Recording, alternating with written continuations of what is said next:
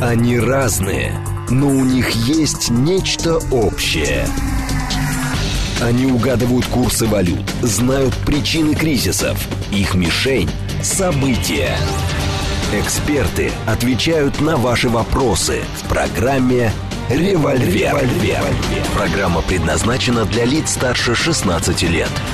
10.07 в столице радиостанция «Говорит Москва», 94.8, микрофон Евгения Волгина. Всем доброе утро, программа «Револьвер» Константин Симонов. Здесь генеральный директор Фонда национальной энергетической безопасности, проректор финансового университета. Доброе утро, Константин. Здравствуйте, Евгения. Наши координаты 7373948, телеграмма, смски плюс 7925 888 948, телега для сообщения «Говорит и Москобот». И смотреть можно в YouTube-канале «Говорит Москва». Стрим там начался, поэтому, пожалуйста, подключайтесь.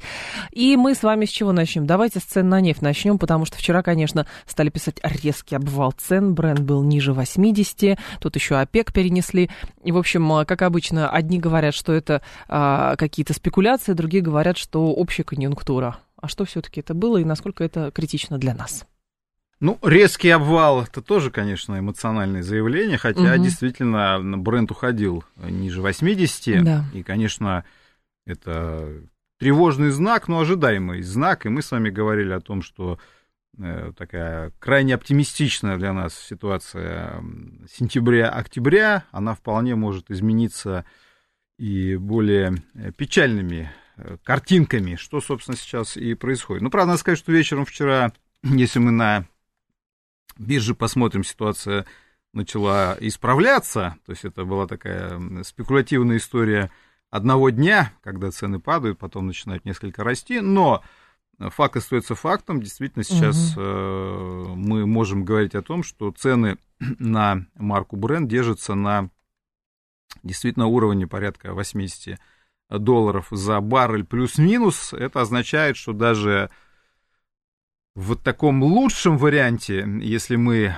предполагаем, а предполагаем, что что знаменитые дисконты на российскую нефть Юрал остаются на уровне примерно 9,5-10 долларов за баррель, как об этом э, пишет Минфин.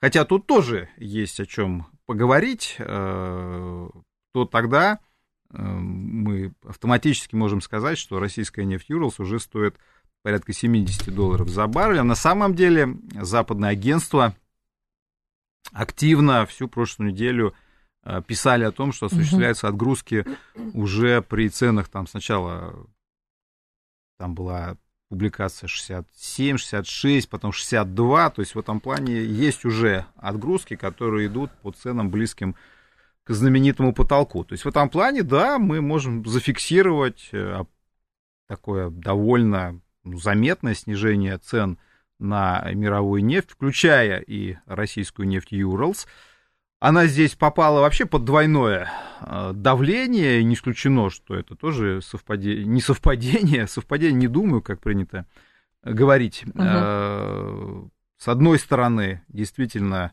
неблагоприятная мировая конъюнктура, с другой стороны, новое э, санкционное давление, новая серия санкционных решений, о которых я думаю, стоит поговорить отдельно. Конечно. А если действительно возвращаться к тому, что происходит с, с мировой нефтью, ну, действительно интересно, что несмотря на вроде бы резко обострившиеся геополитические риски на Ближнем Востоке, а, никакого а, снижения, ой, прошу прощения, никакого роста цен не произошло, наоборот, как мы видим, цены идут вниз – да, если мы почитаем объяснения западных аналитиков, они вам найдут очень много фундаментальных причин с рынка физической нефти, почему, собственно, э, вот такая ситуация. Ну, главная причина – это Китай.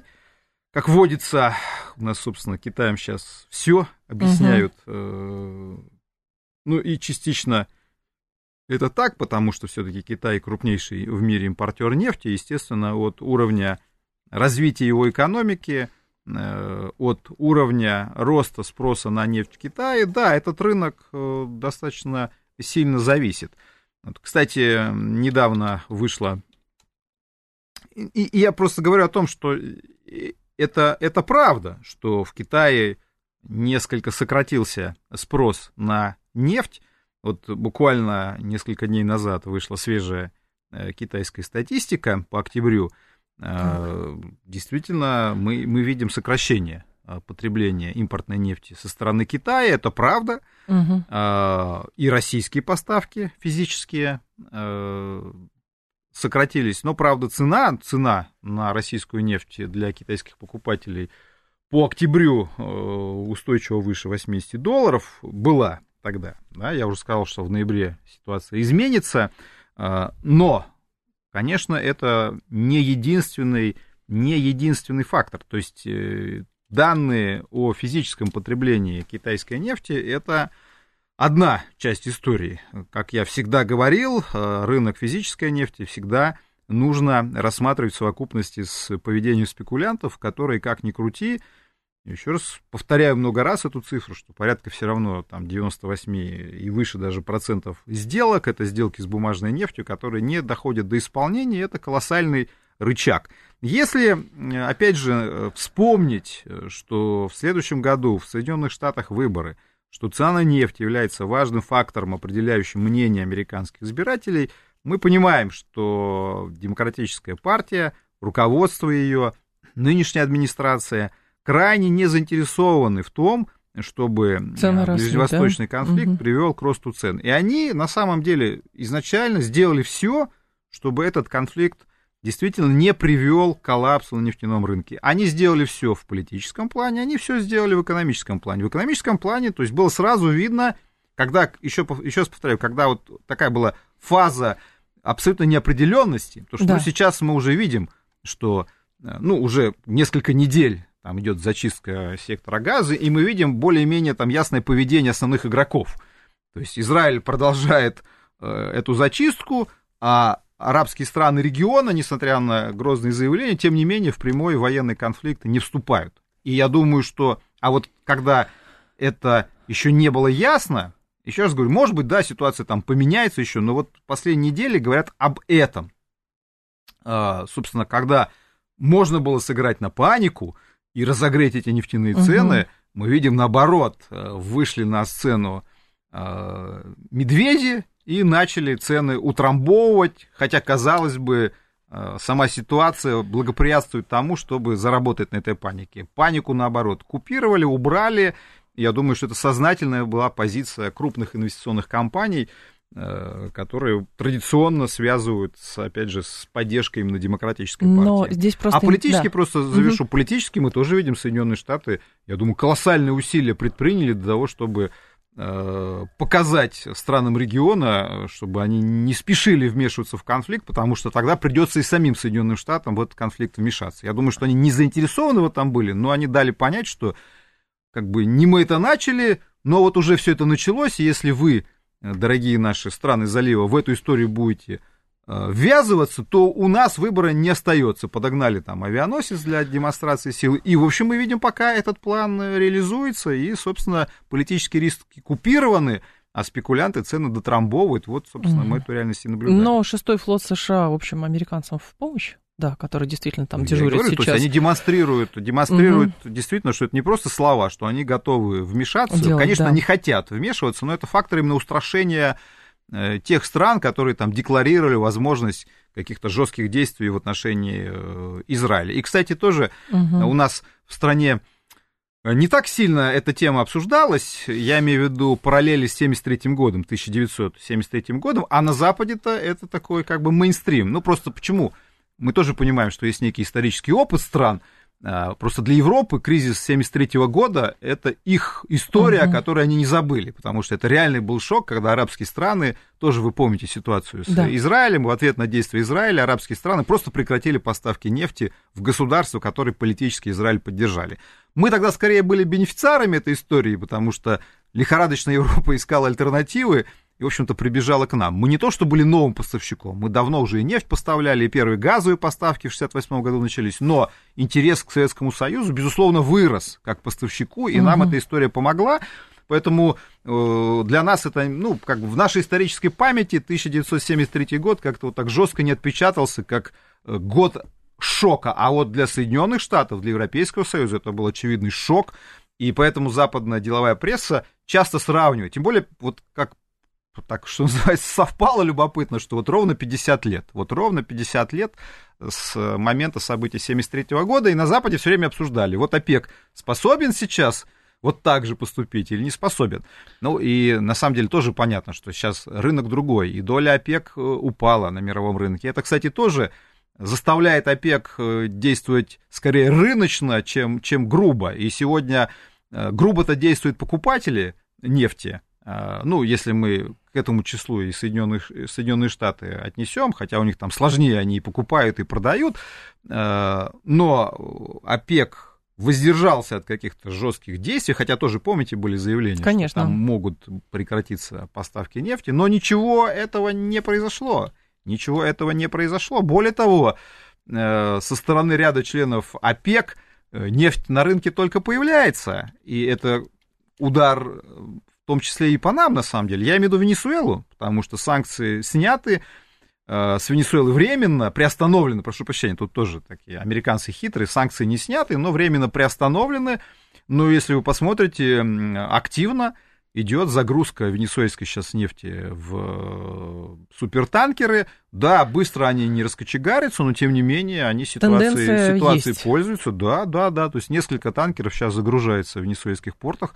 Вот, и э, это, это нефть э, готова, готова к отправке а на можно ли рынки. тогда говорить, Константин? Это тоже, кстати, рынок видит. Рынок это видит, да. конечно, рынок это а видит. можно ли тогда говорить, что американцы а, нашли, прежде всего американцы, а, какую какую-то новую а, возможность для докручивания а, санкций против российского а, нефти и газоэкспорта, и Венесуэла тут им в помощь, конечно же, потому что они же себя подстраховывают. Венесуэльская нефть тяжелая для американских заводов, российская нефть тяжелая для американских заводов. Американцы до введения потолка, по-моему, загружали активно свои хранилища там мазутом и нефтянкой нашей. Потом Мазут перестали. 100 они активно покупали. Да, и сейчас возникает тогда другой 40. момент. На, насколько это будет вот даже новое вот это санкционное давление и общая обстановка на рынке, а мы знаем, что, например, ОПЕК плюс встреча, которая планировалась на эти выходные, она с проблемами столкнулась, там Саудовская Аравия недовольна другими странами-участницами по поводу уровня добычи, и все это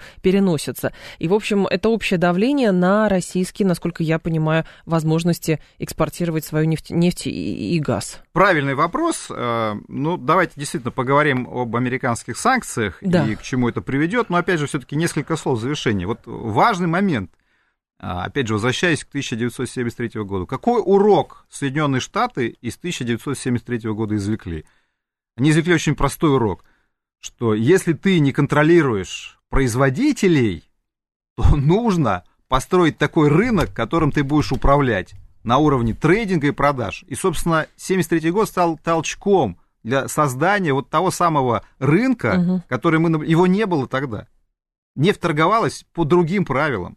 Не было мирового рынка, не было этих крупных бирж, не было спекулянтов. То есть год за годом целенаправленно Соединенные Штаты создавали вот этот самый рынок, где основную роль играют спекулянты, где есть несколько крупных бирж, где определяется цена. Вот урок, который они извлекли, и они мастерски сконструировали вот этот новый рынок, и сейчас на самом деле, при желании, как мы видим, они могут управлять ценами, и давайте честно это признаем, даже когда собственно, на, на рынке физики угу. могут быть там иные тенденции. И под спекулятивные моменты они вам легко объяснят, что вот вы знаете, там китайская статистика, венесуэльский танкер, вот это все повлияло там на цену. Что касается, вы вот тут хорошо, что напомнили про то, что ОПЕК плюс никак не соберется и переносится, опять же, влияние информационного оружия Шума. на всю эту историю. Кто пишет, вот вы тоже сказали. Bloomberg, Саудиты недовольны. Же. Откуда вы это взяли? Кто об этом пишет? Bloomberg, Bloomberg пишет. Reuters, Financial Times с удовольствием опять пишут, что а почему они не собираются? Саудиты, и они конкретно пишут, кем они недовольны? Русскими, конечно. Опять вот эта история начинается. А, саудиты недовольны русскими, типа мы вот тут, значит, вот этот знаменитый миллион э, сокращения добычи на себе несем, а они там что-то... На самом деле это не совсем так, потому что, э, в общем-то, если бы действительно у саудитов были претензии, то они были бы высказаны, и причины там э, могут быть и иные у, у, у продления как бы, этого сбора. Но как бы с удовольствием эта тема смакуется, она смакуется весь год. последние. То есть э, западная пресса с удовольствием вам расскажет, как саудиты э, недовольны, недовольны русскими. русскими. Саудиты да. же это тоже читают. Вот, мы с вами читаем, все это читают. Вот, и это тоже элемент вот этого нового мира, когда информационные вбросы тоже влияют mm-hmm. на э, поведение. Теперь, что касается э, санкций в отношении России. Да. Э, на самом деле, действительно, э, я вот, кстати, говорил еще летом, что э, почему Соединенные Штаты не решаются пойти на э, жесткую докрутку санкций. Потому Прежде всего в отношении, э, в отношении потолка цен. Потому что действительно цена росла, и э, были опасения, что несмотря, опять же, еще раз повторяю, я не абсолютизирую роль спекулянтов. Я говорю о том, что надо всегда смотреть действительно на физический рынок, но не забывать про спекулятивный фактор. Летом, особенно в конце лета, складывались действительно обстоятельства на рынке физики так, что остановить рост цен было довольно сложно. И если бы Соединенные Штаты пошли тогда на дополнительные санкции в отношении России, это могло бы разогнать цены еще больше. А вот когда им удалось, собственно, эту ситуацию развернуть, и, и цены на бренд с уровня там 90-95 угу. ушли к уровню 80-85, то есть на 10 долларов, а 10 долларов это много. А, вот тогда Соединенные Штаты осознали, что они способны санкции в отношении России докручивать. Опять же, я всегда говорил о том, что не стоит нам расслабляться, и Соединенные Штаты навсегда там глаза свои не закрыли, и какие-то пакости они сделают. Именно это и мы сейчас и наблюдаем. Венесуэла, кстати, тоже, тоже шаг абсолютно не случайный. То есть в этом плане Соединенные Штаты э, выпустили Венесуэлу, в которую, кстати, мы там годами пытались инвестировать что-то, и я всегда, кстати, так задавал мы вопрос. не инвестировали, по-моему. Я всегда задавал этот вопрос, когда это все начиналось. А зачем да. мы инвестируем в страну, которая реально является нашим конкурентом на глобальном рынке? Ну, потому что Гуайдо не стал президентом, Гуайдо не стал президентом, Нет, ну, значит, подождите. спасли режимы, поэтому... Нет, ну, почему мы должны инвестировать в страну, которая на рынке нефти, еще раз повторяю, является нашим конкурентом? Вот сейчас мы это наблюдаем. Но ну, мы Венесуэльские танкеры наверное. идут на рынок, где присутствуем мы. Ну, чего мы пытались перехватить? То есть заработать на добыче в Венесуэле, создавая проблемы себе, э, своей, своей добычи? Ну, то есть это тоже такая игра э, немножко странноватая, на мой взгляд. Пытались взять под контроль рынок, я думаю. Э, ну, в общем, пытались, пытались, да. но не взяли. Так. А, что теперь действительно начали делать Соединенные Штаты? Соединенные Штаты стали докручивать санкции в отношении флота и э, перевозок. Э, первое. То есть, на самом деле, вот те санкции, которые они ввели против двух кораблей, мы их обсуждали, да, с одной стороны, два корабля при флоте там 550 судов, которые перевозят российскую нефть. Угу. Но это был прецедент. Выждав какое-то время, Соединенные Штаты, вот этот АФАК, э, ведомство внутри Минфина, которое занимается санкциями, угу. они разослали в 30 компаний-перевозчиков, европейских прежде всего, письма на тему того, что э, если раньше мы смотрели сквозь рукава на вас, ну, там, я, конечно, утрирую, там в письме было сказано, что вы подозреваетесь в нарушении э, принципа режима. потолка. Ваши танкеры перевозили российскую нефть оттуда-то туда-то. Мы это знаем. Мы требуем от вас объяснений, предоставления бумаг и официально уведомляем вас, что в отношении вашей компании ведется расследование. Вот а это было написано в письмах. Требуем предоставить полную отчетность, и там конкретные маршруты были названы, откуда они куда возили. Ну, естественно, компании, видя, что санкции введены первые, они задумали. Тут же Соединенные Штаты вводят санкции еще против трех кораблей э, российских. Это три корабля, на самом деле, тоже, и тоже очень интересно. Вот если вы, я внимательно прочитал объяснение, то есть, ну, собственно, соединен... Вот это последний санкций, по, по 30 кораблям. Три, там три корабля. Нет, три. три корабля внесли. Значит, 30 компаний, они разослали просто уведомление, что в отношении них ведется расследование, угу. а потом ввели санкции против трех судов. Так вот, по какому критерию именно эти три судна отобраны, АФАК не объясняет. То есть АФАК наполняет э, как бы, рынок перевозки некой паникой. Перевозчик понимает, что, во-первых, за ним смотрят, его уведомили письмом, из Вашингтона, а во-вторых, он видит, что в любой момент, просто как в, в лотерейном барабане, да, значит, его танкер тоже может туда попасть. Но там, конечно, мы с вами можем, если мы посмотрим эти танкеры, сказать нашу версию, я могу свою версию сказать, почему эти танкеры попали. Эти танкеры э, принадлежат компаниям, которые являются дочерними компаниями Совкомфлота. То есть Совкомфлот, когда попал под санкции, он думал, что он хитро все санкции обойдет. Каким образом? Зарегистрировал компании в Эмиратах, на эти компании перевел э, корабли, ну там танкеры даже название там, да, один танкер Лиговский проспект, другой Казань, то есть несложно догадаться, что танкер Откуда? Лиговский проспект как-то может быть связан, да? Так. так это, собственно, и не скрывалось. Это официальная дочка, э, дубайская дочка э, Совкомфлота. То есть в этом плане санкции введены против трех кораблей, которые принадлежат дочке Совкомфлота. Но это мы с вами понимаем, ну, то есть еще раз говорю, тут все вроде бы понятно. Но АФАК не пишет, что мы ввели санкции, потому что это дочка подсанкционной компании, а не наоборот – сознательно не объясняют критерий для того, чтобы любой греческий... Потому что если бы греческий переводчик получил из АФАК уведомление, что мы ввели санкции против русской mm-hmm. дочки, он сказал, а, ну так, ради бога, я-то что, я-то грек, у меня своя компания. А когда он видит, что введены санкции еще против трех кораблей, и АФАК не объясняет почему, а он до этого получил письмо, что в отношении его судна ведется расследование, он поставляет все это он и понимает, начинает что... думать. Конечно, на самом деле тоже тут не надо впадать в панику. Э, там, умный грек, он не будет прекращать работу с Россией. Что он сделает? Он позвонит своим партнерам в России и скажет, дорогие друзья, вы знаете, я вот тут такую получил телеграмму, такое предписание. Мне кажется, что нам нужно пересмотреть наши с вами ценовые условия. То есть вот очевидно для меня, конечно, что дисконты начнут сейчас расти, потому что, ну, в этом и задача. В этом и задача этих санкций. Кстати, Соединенные Штаты, они всегда говорят, мы не хотим полностью убрать российскую нефть с рынка, мы хотим забрать у русских деньги. Конечно. Они всегда это говорили. Пусть торгуют своей нефтью, да, даже доплачивают да, за да, это. Да, Но Так-то правда... мы не против, но деньги должны уйти. А куда они должны уйти? В чьи карманы? Не в индусские же карманы и китайские. Это же тоже понятно. Деньги должны уйти в карманы трейдеров и перевозчиков, угу. которые так или иначе, опять же, связаны с э, теми же американскими инвестиционными фондами. Потому что тот же греческий перевозчик, у него контракт структурирован так, что да. ему этот контракт обеспечивает там швейцарский трейдер, который на словах вроде бы не торгует российской нефтью, но там торгует российскими нефтепродуктами. Кстати, это вполне открыто делается, да, то есть и он понимает, что рост вот этой дельты, я имею в виду стоимость, если мы возьмем стоимость нефти в российском порту, да, и в порту Индии, вот эта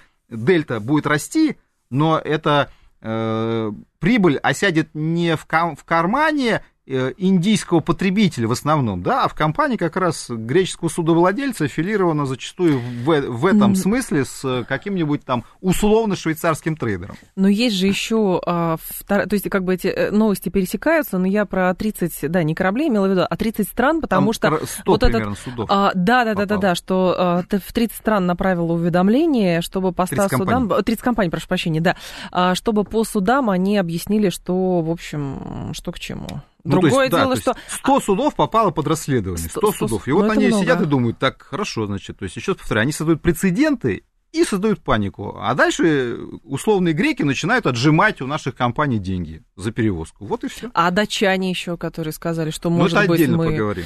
После информационного выпуска поговорим. Константин Симонов с нами про нефтянку, про, про все. Разговариваем про нефтегазовый сектор России и после информационного выпуска продолжим. Они разные, но у них есть нечто общее. Они угадывают курсы валют, знают причины кризисов. Их мишень – события. Эксперты отвечают на ваши вопросы в программе «Револьвер». «Револьвер». 10.36, столица, программы «Револьвер». Микрофон Евгения Волгина. Константин Симонов с нами, генеральный директор Фонда национальной энергетической безопасности, проректор финансового университета. Мы продолжаем по поводу датчан, да, которые сказали, что, может быть, будут на Балтике а, задерживать российские суда за то, что у них нет иностранной страховки или суда, которые перевозят российские нефтепродукты, то есть такие опосредованные тоже санкции, но многие всерьез заговорили о том, что, а, в общем, могут страны какие-то перекрыть э, Российской Федерации, могут ли, точнее, перекрыть вообще а, морские пути, а, потому что это, конечно, казус были очень похоже опять же, не датчане сказали, а сказала Financial Times. Ну хорошо, да, прошу прощения. Financial Times сказал, что важно. датчане думают. Это важно, да. потому что, смотрите, вот опять же, с точки зрения нового мира и информационных технологий, несколько месяцев Bloomberg и Reuters да. раздувают кампанию на тему Русские перевозят нефть на ржавых судах. Они вот-вот затонут. Будет экологическая катастрофа. Кто за это будет отвечать? После того, как эта тема разогрета, Financial Times пишет о том, что якобы Европейская комиссия написала бумагу э, в датское правительство э, с тем, что Брюсселю, Брюсселю, не Дании, пришла в голову отличная идея, а не начать ли датским пограничникам проверять танкеры, не российские танкеры, а танкеры, которые везут российскую нефть. Угу. Там российских танкеров, к огромному сожалению, практически нет. Это мы с вами тоже обсуждали, вот, почему. А, да. да, значит, там есть либерийские и прочие танкеры. Вот, кстати, танкеры, которые мы обсуждали с вами, подсанкционные, они зарегистрированы на э, дубайские компании, а флаги у них у всех были либерийские. Угу. Ну, как пример. Есть Либерия в этом плане не фигура речи, а вполне конкретный пример. Итак, э, датские пограничники, а не хотите ли вы вот эти, этой вещью заняться? И вроде, по версии Financial Times, здание спрашивает, на каком основании мы вообще должны этим заниматься, потому что вы верно сказали, вообще-то действительно перекрытие судоходства, нарушение, это грубейшее нарушение международного, международного права, права угу. морской конвенции ООН 82 года.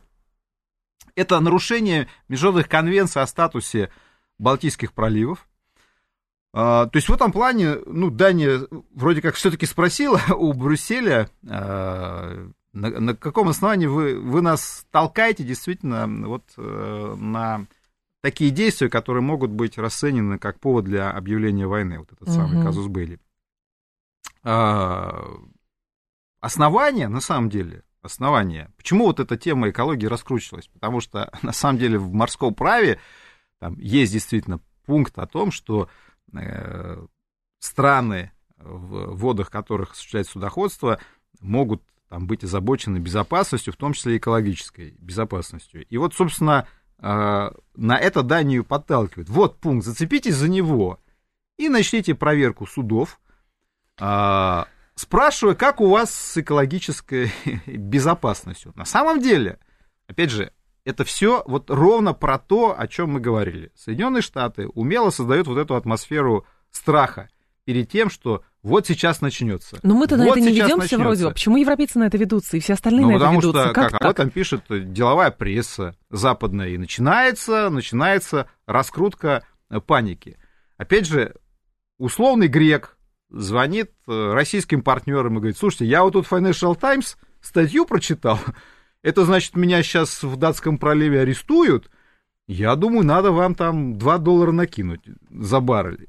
Я утрирую, но примерно такие разговоры наверняка э, Есть. ведутся на основании этих публикаций. При этом, конечно, если мы с вами начнем рассуждать, произойдет это или нет, обратите внимание, что вот уже прошло, что там, недели с лишним, да. э, никто ничего не разъясняет официально. То есть, типа, как бы ложечки нашлись, а осадочек остался. То есть, ФНШ написала, ни в Брюсселе, ни в Дании, по большому счету, никто из официальных лиц это не прокомментировал. Но новость-то есть. Новость попала, раскрутилась. Потому что, на самом деле, конечно, возникает вопрос.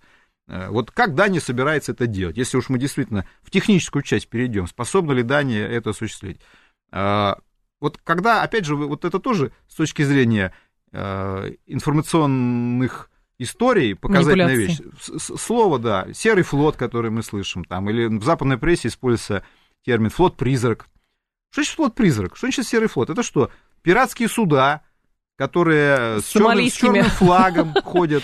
С пиратами. На нет, самом просто деле, если посмотрите, нету нет, если вы посмотрите официальные отчеты, официальные отчеты э, там Парижского реестра судоходства там, э, или лондонских ребят, да. значит, вы увидите, что там единицы из этих судов Э, входит в так называемый черный список, который подозревается в махинации с документами, в отключении транспондеров и так далее, так далее, так далее. Это единицы. Основные суда, основная масса судов, которые перевозят российскую нефть, это суда, которые имеют порт приписки, они внесены в международные реестры судоходства, а, у них есть флаг, не пиратский, а вполне себе легальный, либерийский какой-нибудь, да. Неважно, еще раз повторяю, это все суда, внесенные в официально зарегистрированный, признанный Западом реестр морского судоходства. Угу. Более того, совсем недавно, и там тоже же есть, как бы, как там, да, как это принято в западном мире, есть хорошие реестры, есть плохие реестры. То же самое сейчас про страхование несколько слов скажем. А, вот недавно турецкий реестр включили в список хороших реестров, да, где большое количество тоже судов, которые российскую нефть перевозят. То есть Запад в этом плане тоже понимает, что здесь как бы ну, палку нельзя э, перегибать. Это, это же касается и страховки. Есть вот этот известный лондонский клуб страховщиков, P&I Club так называемый, который страхует основные морские перевозки. Суда, которые везут российскую нефть, э, у них есть страховка на самом-то деле. В том-то и юмор, что если датский пограничник остановит это судно и спросит, у вас есть страховка, ему покажут страховку. Другое дело, что это не будет страховка э, P&I Club. А на каком основании, э, например, датский пограничник решил, что судно должно быть застраховано исключительно в Лондоне? Где это сказано? В какой, в какой конвенции там или где? Э, где это прочитали, что э, все суда должны иметь страховое покрытие лондонского клуба страховщиков? А страховка-то есть у судна. В том-то и дело. И там, обратите внимание, что они пишут, что, типа, проверять на наличие приличных страховок. Что значит прилично, что значит неприлично. И в этом плане, то есть, действительно, если предположить, что Дания дойдет до этого, угу. и остановлено будет судно, и датский пограничник спросит документы, ему предъявят эти документы. И что дальше? Что он, э, что он с этим будет делать? Э, остановит это судно на каком основании? Вот тут уже действительно, понимаете, если начнется арест судов в Балтийских проливах, ну это прямое подталкивание действительно к началу боевых действий. До этого, помните, это Латвия занималась в контексте Baltic Connect. Давайте мы вообще запретим судоходство русским в Балтийском море. Хотя потом выяснилось, что э, это китайский якорь там оказался, и как-то дело, все это дело замяли, и больше уже э, история не поднимается. Но шум-то был, шум-то был. То же самое здесь. Пока это не имеет никаких практических шагов, ну, Financial Times написала, и все это обсуждают, и еще раз повторяю, это наверняка отразится на стоимости фрахта для э, российской нефти. Значит, денежки пойдут немножко в тот карман, в который в нужно. Вот как статья, собственно, приводит к перераспределению денег в этом бизнесе. Ну, По поводу, кстати, того, что нас ожидает с нефтегазовыми доходами, счетная палата тут сказал, что доля нефтегазовых доходов в бюджет стала минимальной за 16 лет. При этом Силуанов а, до счетной палаты говорил, что, в общем, не все так критично. Но то есть какие-то разнонаправленные заявления, и важно понимать, а что на самом деле-то. Ну, с точки зрения... Вот тут интересно, действительно, я с утра прочитал этот а, вчерашний отчет счетной палаты. Ага. Он меня немножко удивил. Почему? Потому что, на самом деле, э, Минфин публикует статистику регулярно. Я не знаю, что там делает счетная палата, потому что, ну, в принципе, я основные цифры, которые в этом отчете есть, могу вам за час тоже э, посчитать, взяв данные Минфина. Они там, в принципе, совпадают по НДПИ, там сколько да. НДП, так это, собственно, статистика, отдадим должное Минфину. В нынешней ситуации это одно из наиболее открытых ведомств с точки зрения публикации, по крайней мере, данных о нефтегазовых доходах. То есть я не совсем понял, э, чего там за... чего они исследовали. И если бы цифры вот с Минфином не совпали, вот это было бы любопытно. А, но, смотрите, отчет счетной палаты выходит, э, получается, 22 ноября, но отчет за три квартала. Почему это тоже интересно? Потому что в октябре, мы с вами в прошлый раз это обсуждали, был поставлен второй результат в истории страны по нефтегазовым доходам, по месячным. Второй результат. То есть только в октябре нефтегазовые доходы составили 1,6 триллиона. Тем более, кажется, очень странным заявление зачем, счетной палаты. Зачем в ноябре? И, и цифры есть у Минфина. То есть счетная палата выпускает отчет, где говорится о том, что наши доходы упали по сравнению с 22 годом. Они действительно упали. Но у нас уже известны результаты октября, но они в октябрь в отчет не включают. То есть сознательно создают некий драматизм, потому что, ну, возьмите октябрь, там, э, там мы, мы говорили в тот раз, ну, там даже от плановых, там, на 950 миллиардов от плана были превышены доходы. Да, сейчас, кстати, ситуация изменится. Я вот могу вам сказать, что в ноябре, кстати, Рейтерс об этом тоже уже успел написать. Ну как, значит, э, по прогнозу Рейтерса нефтегазовые доходы за ноябрь составят триллион.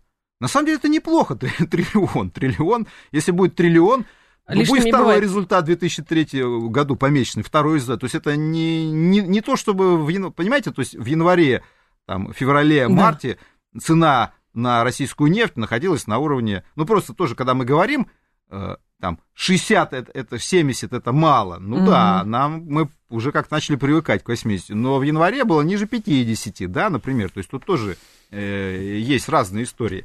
Так вот, в этом плане э, то есть октябрь месяц э, там, радикально поменявший все-таки ситуацию, пусть даже и один месяц, но это си- сильный был сильный впрыск э, дополнительных доходов. В ноябре тоже даже по версии Рейтерса все будет неплохо. Ну, дождемся. У Минфин там числа 3, 4, 5 публикует налоговые цифры, он достаточно быстро все это делает. Вот, э, посмотрим, посмотрим, как это будет. Вот, в этом плане, э, опять же, говорить о какой-то драме здесь не стоит, но там еще вот в этом отчете, что интересно, они зафиксировали, что доля, позитивный как бы фактор по версии счетной палаты, что доля нефтегазовых доходов исторически низкая. Они зафиксировали, что вот за первые 9 месяцев всего 28% доходов бюджета это рентные сборы с э, нефтегаза. И а это исторический да. минимум. И это вроде как бы Хорошо. позитивный момент. Об этом, кстати, часто э, наши экономические власти говорят, что позитив от нынешней ситуации заключается в том, что у нас вот идет структурная перестройка и изменения. Угу. У нас падает доля нефтегазовых доходов. Вот счетная палата зафиксировала 28%. Никогда, по версии счетной палаты, они не были такими низкими. Но я бы, честно говоря, не спешил делать выводы о том, что у нас структурная экономика перестроилась, потому что, ну, давайте тоже возьмем статистику, которая еще есть, и посмотрим, в каких сегментах у нас э, обрабатывающей промышленности наблюдается рост. Мы же тоже понимаем, что это промышленность в основном связанная с оборонным заказом. Таким образом, на самом деле, мы же тоже понимаем, что оборонные предприятия тоже платят налоги. Таким угу. образом, да, мы понимаем, что сейчас, еще раз говорю, я не вижу в этом ничего там плохого и странного, наоборот, это как раз понятно и логично. У нас идет СВО. Очевидно, что в стране требуется там огромное количество там, боеприпасов, техники. Конечно, она это финансирует в первую очередь. Да бюджет откройте, там все написано в следующий год. Вот Силанов как раз выступал вчера в Сенате, собственно, бюджет принят был Верхней Палатой. Там все эти цифры есть. Там вы видите, какие э, доходы должны быть у страны, расходы. И, кстати, основная надежда следующего года, опять же, она на нефтегазовый комплекс приходится, потому что по версии Минфина нефтегаз должен заработать в 2024 году ровно столько же, сколько он заработал в исторически рекордном э, 22-м. То есть угу. э, Минфин заложил это в бюджет, что отрасль должна заработать столько же, сколько в 2022 году. То есть в этом плане все равно ставка на э, нефтегаз, она является как бы ключевой и основной. Ключевой основной. Вот, от нефтегаза ждут э, этих колоссальных э, сборов. Э, и в этом плане понятно, что нефтегаз э, дает эти деньги в бюджет, бюджет формирует оборонный заказ, понятно, какие у нас приоритеты в бюджете, это, собственно, никем и не скрывается, там это все, все прописано. Вот, и э, те же предприятия оборонного комплекса, которые увеличивают выпуск, они да. платят налоги, и вот, собственно, эти налоги увеличивают э, как бы не нефтегазовые доходы государства, но в реальности мы же понимаем, что это те же нефтяные деньги, которые вот таким образом угу. просто опять же возвращаются в бюджет. Все, в этом плане э, доля, доля-то может быть, и падает нефтегазовых доходов, но, опять же, еще раз говорю, 22 год – это год исторического рекорда. В этом году будет чуть ниже, но мой прогноз, что по нефтегазовым доходам мы обгоним, например, 21 год. Обгоним 21 год все равно, да, несмотря на то, что год был, э, ну, менее симпатичный по сравнению с 22-м. Ну, 22 год — это год исторического рекорда, когда на 30% нефтегазовые доходы выросли. А в 24 году, еще раз повторяю, государство ждет, что опять они должны вырасти там, ну, примерно там на 30% по отношению к прогнозу на э, 23-й. Правда, слушатель еще говорит, еще курс доллара сделать под 200, будет доход 2 триллиона. Ну, правильно слушатель говорит, и они тоже не спорят, что да, Это мы об этом тоже... Чисто технический мы прием. честно об этом говорили, что действительно, да, фактор девальвации, естественно, привел к тому, что угу. э, доходы бюджета нефтегазового комплекса выросли, да, да, у нас там э, действительно э, вот недавно был период, когда нефть Юралс э, в рублях за 8 тысяч переваливала. Это правда. А, у нас с вами 9 минут остается, но мы же не можем не коснуться климатической конференции, которая будет в следующем году. Это тема, которую мы с Константином очень любим, потому что там много всего.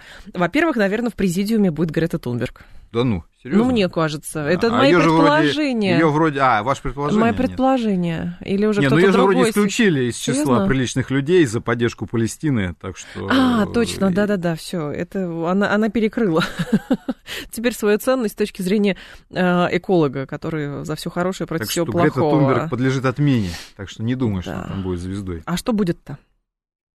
Ну, на самом деле, вы вспомнили про Грету Тунберг, тут действительно вот тоже широко обсуждали новость э, про нее, что она удалила э, свое старое сообщение в соцсетях, про что, что мир, она еще несколько лет назад, по-моему, пять лет назад написала, что в 2023 году э, планета умрет, Земля, в случае, если мы не остановим глобальное потепление. И вот она этот твит удалила, потому что 23 год заканчивается, ну, а мы, слава осталось. богу, живы, хотя никакое потепление, в общем-то, мы не остановили. Ну, на самом деле, э, КОП-28 действительно стартует вот буквально через несколько дней, поэтому э, обойти это действительно прекрасное мероприятие нам очень сложно. Угу.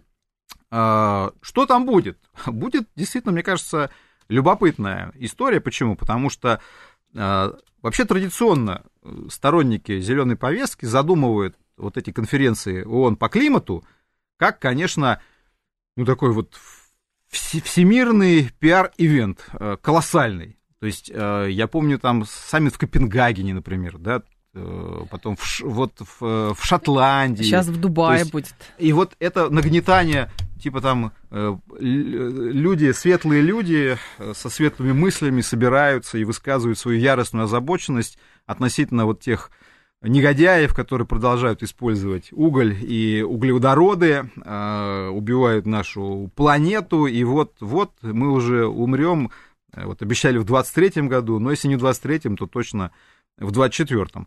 И, с одной стороны, эта истерика, она будет, и угу. как бы ждем естественно, того, что опять нам будет рассказано о том, какие мы медлительные, и э, тут уже действительно доходит ну, до какого-то там, э, доходит до каких-то маразматических э, вещей, когда там, скажем, в Европе вот сейчас один из таких хитов, это ведь на полном серьезе идет как бы рассказ о таких ценностях, что, например, самый лучший вклад человека э, в климатическую повестку отказ от детей, потому что каждый человек, а я давно говорил, что всегда говорил, что рано или поздно зеленая повестка, если она честна доберется будет, да, она доберется до, до того, чтобы честно сказать, что главный враг планеты это человек, и надо с этим что-то делать. То есть в этом плане начнутся углеводородов, а, а закончат человеком. Вот это, кстати, и происходит начинают рассчитывать Какой-то климатический эффект человека. гитлеризм, прошу прощения, ну, что-то подобное. Климатический эффект от человека. Да. Что человек самый главный загрязнитель. И если людей будет меньше, загрязнения будет меньше. Поэтому идет реклама там в Германии в той же отказ от детей, вклад в борьбу за климат. Жуть. И э, это, это, это правда. И там калькуляторы э, существуют. Там можно и личный след рассчитать, и след вашего там потенциального ребенка. Сколько подгузников можно использовать? Да, это тоже тема была, кстати. И, и, и вот, собственно, это все не, не, не преувеличение и не, не, не фейковые новости, к сожалению. Поэтому, и, и понимаете, когда э, там, скажем, официальные чиновники Соединенных Штатов, например, Керри, который отвечает э, в администрации угу. за климат, заявляет, что его не так волнует перспектива ядерной войны, как глобальное потепление, ну как мы к этому должны относиться? Ну, я открыв, копеечку какую-то Я, имеет, открыв рот, это все слушаю. Ну как, на полном говорит, да ядерная война, ерунда. Потепление, что там война? Кто-то выживет, а потепление вот это точно. Потому что в случае ну, ядерной войны будет ядерная зима. Ну, видимо, да, потепление, быть, кстати, да, потепление будет остановлено, в общем-то. А, и поэтому, с одной стороны, действительно, КОП-28 это будет колоссальная э, по вот этой пиар, пиар-эффекту история. Мне... Но, да. с другой стороны, начиная с прошлого года, а, ситуация чуть-чуть начинает заходить э, не, не по той тропинке, на которую рассчитывали э, главные Экологи. лоббисты зеленого проекта. Почему? Потому что э, ну, все больше стран осознает все-таки, что есть тема того же энергетического голода. Э, в, то, в том году, например, радикально выросли э, цены на углеводороды. Э, то есть угу. у стран, э, крупных потребителей, возникает вопрос относительно того, к чему приведет слишком быстрый энергетический переход.